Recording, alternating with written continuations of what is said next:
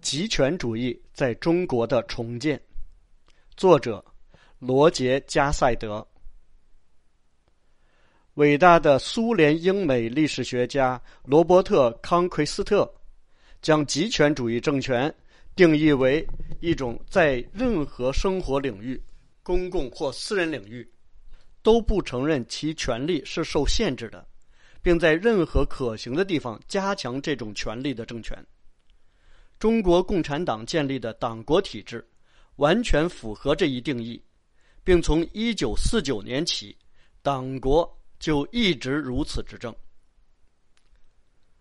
虽然自毛泽东去世后有一段时间，中国共产党意识到暂时缩小权力范围符合其利益，但在任何阶段，中共都没有采用过分权原则。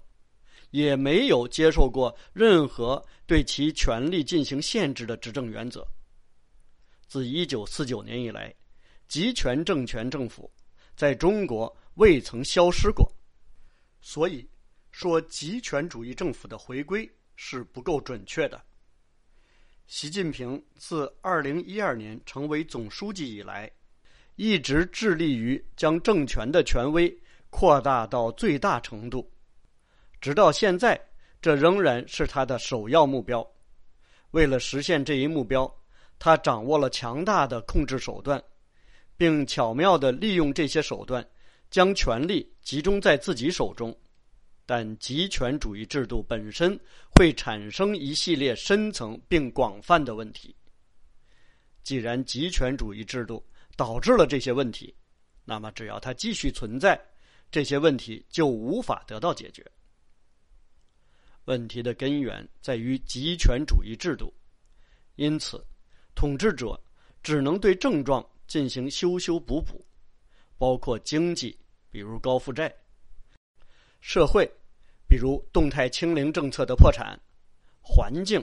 比如不断增加的二氧化碳排放；国际，比如专制与民主之间的较量；道德，比如贪污腐败。但腐败问题只能通过建立独立的司法等政治改革来根除，等等等等。中国的政体已经病入膏肓了，正如一个患有尿毒症的人，只有通过肾脏移植才能恢复健康一样，中国也需要通过革命建立一个宪政民主制度来进行政治移植。如何才能实现转变呢？尽管习近平在中共二十大上的胜利加强了他的政治地位，但这对解决中国所面临的问题毫无帮助。事实上，加强集权主义控制将会加剧这些问题。在我写这篇短评的时候，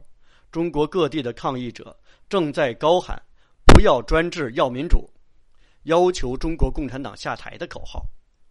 有利于变革的条件。正在逐渐成熟。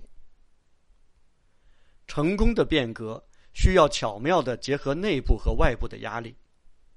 美国及其盟友和伙伴不能规定中国应该如何治理，但他们可以而且必须帮助那些在中国寻求系统性变革的中国人。民主国家必须利用他们所掌握的全球最大的资本市场、国际流动资金库。世界主要储备货币、国际银行系统以及先进的科学技术，来帮助中国人民完成变革。